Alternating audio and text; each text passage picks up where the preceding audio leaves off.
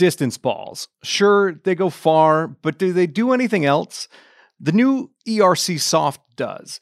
Callaway completely reinvented the way a distance ball performs.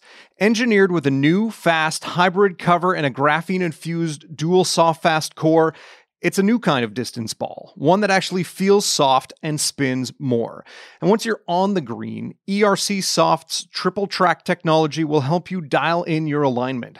Get Callaway's longest ball with soft feel today at callawaygolf.ca.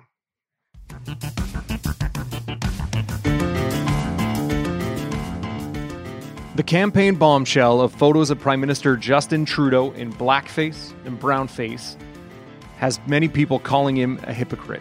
I'm Dave Breckenridge, and this is 10 3. My guest, Vanmala Subramaniam from the National Post, talks to us about the scandal, what Trudeau has said about it, and why it is so problematic for the Liberals.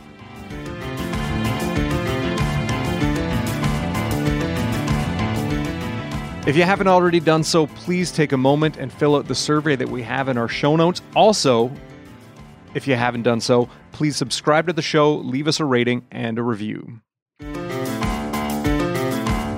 So, Van Vanmala, Wednesday afternoon, amid everything else going on with the election campaign, Time Magazine dropped a bit of a bombshell into everything. What can you tell us about Time Magazine's story and the accompanying photo? Right. So, Time Magazine published this very interesting picture and story of Justin Trudeau dressed as Aladdin in a Arabian Nights themed gala at a very posh private high school that he taught at in Vancouver. And it part of his costume was he had painted his face, his neck, his hands, from what we can tell, in very dark makeup. So essentially brown face, trying to imitate, you know, a mid- mid- Middle Eastern or South Asian person. And so we saw in the article that this happened in 2001 when he was 29 years old. And that kind of k- kicked off this uh, scandal, so to speak. So he's at this gala event. He's dressed in costume and he has his skin painted a, a dark uh, brown, we assume, because it was uh, a black and white photograph. Was anyone else dressed up at this event? according to the Time article, actually, he was the o- Trudeau was the only person in the event who was wearing blackface. Everyone else was dressed up. Uh, it was, you know, some. It was a masquerade party of sorts, and people were in costumes. But it appeared to be that he was the only one who had gone so far as to paint his face brown. So I imagine this caused a bit of a stir on social media Wednesday evening, both from Trudeau's opponents and from uh, people of color more broadly. What were people saying on Wednesday? So there were a variety of opinions. There were people of color out there saying, listen, guys, this is not such a big deal. We're not that offended by this. This was a one-time thing. And and people who were saying that generally tended to be older uh, and, you know, I found that younger people of color and just younger people in general had a different opinion. They, they were horrified by this. They found that it was absolutely preposterous. Uh, and that kind of blew up into this massive scandal. We saw headlines on the BBC, on Guardian, on the New York Times, and that's kind of how it, it felt like a bombshell in those first few hours.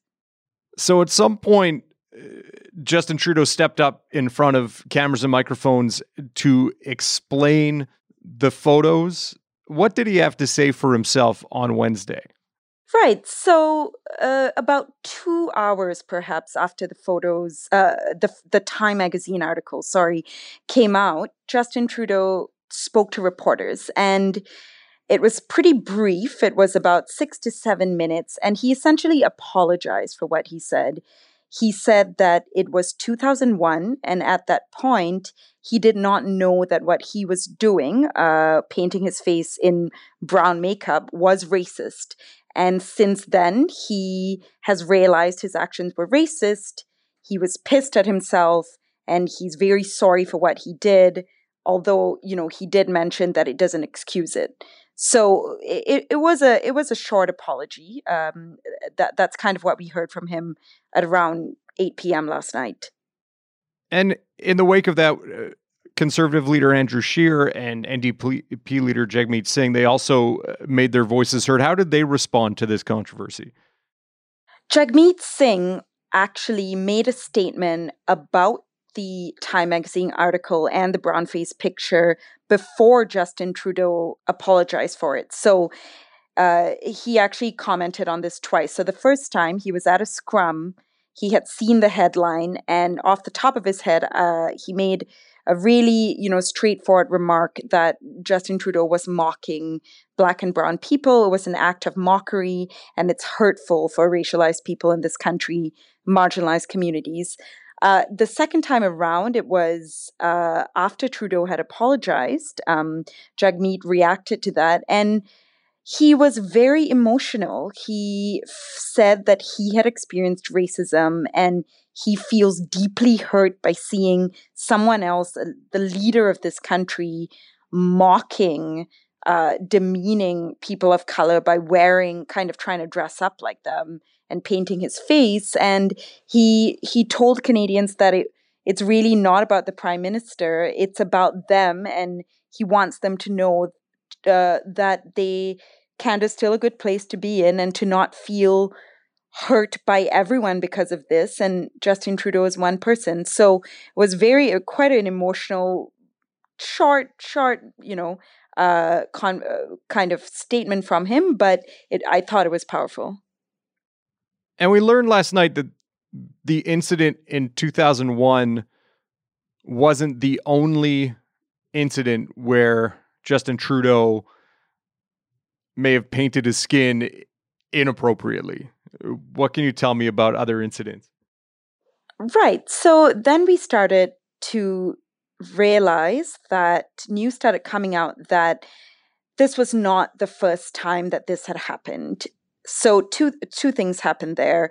First of all, a when Justin Trudeau apologized, a reporter asked him whether this was the first, the only time he had wore black paint on his face, and uh, he said no. There was another time when he was in high school where he dressed up uh, as Harry Belafonte and sang Day-O, uh, the famous song Day-O. And so kind of about half an hour after that, we saw the release of this exact photo. He was standing there in costume with again his face painted black. And then since then, we've learned of another incident, another video. What about this uh, this latest one?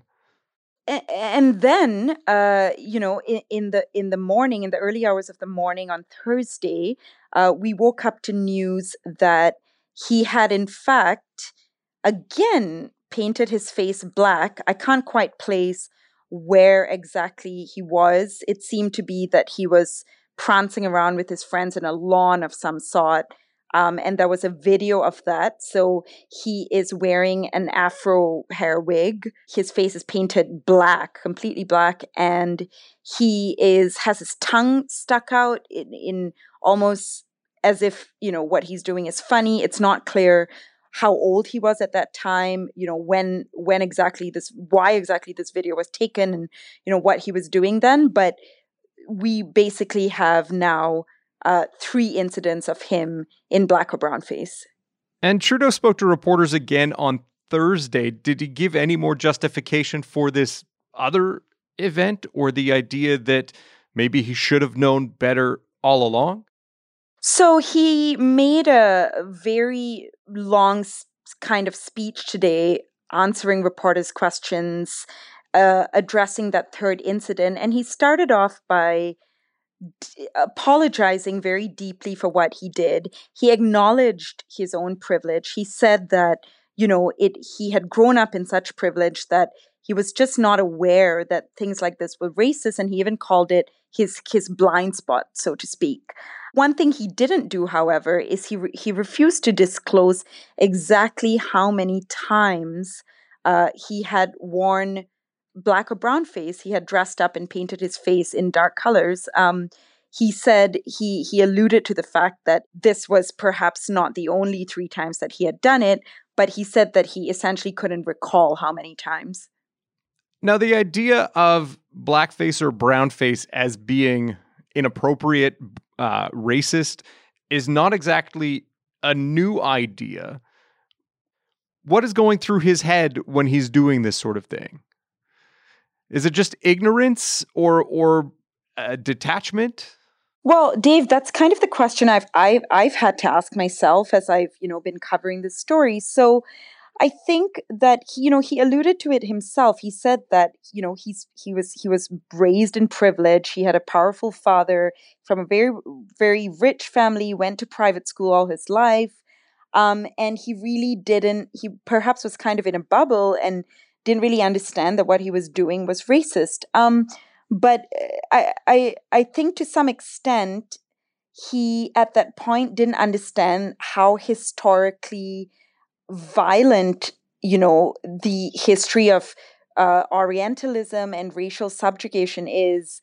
The depiction of blackface uh, in in you know of, of you know minstrel minstrel films and blackface in Eh, as as an act of you know demeaning black people i i don't think he had that understanding of the history at that point. I'm not clear if he does when he actually gained the understanding that black and brown face was wrong. He didn't quite explain that. I'm not sure what his journey was but what i kind of pieced together from you know his second press conference was that he was deeply apologetic and very, in fact, embarrassed about what he did. What is it that makes blackface or brownface so problematic? So I'm going to separate brownface and blackface here. Um, I'm going to start with blackface. So what's really offensive about blackface is there's a history of black people being depicted by by white people, and those white people paint themselves in films to look black and act in a very demeaning way. And there's a long history of hurt and racial subjugation attached to that. That that's blackface. Brown face and generally the characterizations of brown people, Hispanic people, even indigenous people in literature, white literature, is very much exoticizing them making them out to be almost animalistic in a way and you know incompetent stupid emphasizing certain features on their face emphasizing the fact that you know they're darker than they actually are. There were all these which which are very racist depictions that have existed for centuries in fact in books and films. So when you do that when you attend a halloween party and you paint your face black or brown, for a brown or black person looking at that, you're immediately thinking to yourself, oh my God, you're mocking how I look. For you, how I look is a costume. And so that fundamentally is what is offensive about it. Now, Justin Trudeau has pitched himself as the most capable of standing up for minority rights. He's given Canada a reputation as being open to people from other countries. He was very encouraging uh, of people uh, who were fleeing persecution in the wake of Donald Trump's uh, Muslim ban, that Canada was uh, a place where they could come. Does this hurt that image of him? Or are are people willing to give him a pass? And if so, why? I think it's very early uh, to say what the long term damage of this will be for his political career. What I would say, however, is that it is a tipping point. I mean, you know, this in my eyes is uh, one of the worst scandals coming at the worst time that he has faced. I think at the heart of the issue is dave what what you were mentioning the hypocrisy of it all the fact that he is someone who has campaigned and has actually enacted policies that are very favorable towards refugees towards immigrants towards people of color and you know it, he he kind of ran on that. And so for him now to actually be exposed as someone who was pretty racist in the past i do wonder what that will do to voters. Um, some some people are saying you know it doesn't really matter what he was doing when he was younger. What matters is that he follows through on his promises. And to some extent i would say he has done that uh, to people, you know, racialized communities and people of color, there's a lot more to do. And I think he did acknowledge that. But but overall, I would say it's a tipping point, perhaps too early to tell how damaging this might be. This controversy uh, seems to have brought up some interesting divisions in this election campaign. We have conservative leader Andrew Scheer, who at one point, uh, responding to questions about candidates who uh, may have had controversial comments in the past, saying that if they've made an apology uh, and they're sincere about it, then I'm fine to forgive them and we can carry on with the campaign. On the flip side, he's saying that this proves that Justin Trudeau is not fit to govern because of what he did 18 years ago or more. And then looking at the Liberals, the Liberals are very much trying to hang comments that Andrew Scheer made 15 years ago on him now as proof that he's not fit to be prime minister. Meanwhile, these same liberal supporters are saying, oh, what Justin Trudeau did 18 years ago isn't that big a deal. Look at his current record. How are these parties reconciling those kind of two sided statements in all of this? I'll I'll address the liberals first. What I what I think is going to be very difficult for the Liberal Party going forward is to figure out exactly what their ammunition is going to be against the conservatives because they really cannot use the ex, uh, the example of uh, kind of you know the character characterization that the conservatives are the more racist party. They can't use it anymore because they're just going to come across as hypocrites. On on the other hand, I don't for you know for conservative supporters who are saying you know you guys you guys liberals you call us out just because when we do one thing wrong you would have asked any conservative mp to resign for this or andrew scheer himself i would say i don't think the benchmark that should be the benchmark of comparison. I think trudeau should hold and the liberal party should hold themselves to a standard where they're not comparing themselves to andrew scheer and they're comparing themselves to their own record and what they they preach, which is, you know, understanding racialized people in this country. Vanmala, thanks for your time. Thank you so much, Dave. 10-3 is produced by Carson Jarama, theme music by Bryce Hall. Thanks to my guest, Vanmala Subramaniam. I'm Dave Breckenridge. Thanks for listening.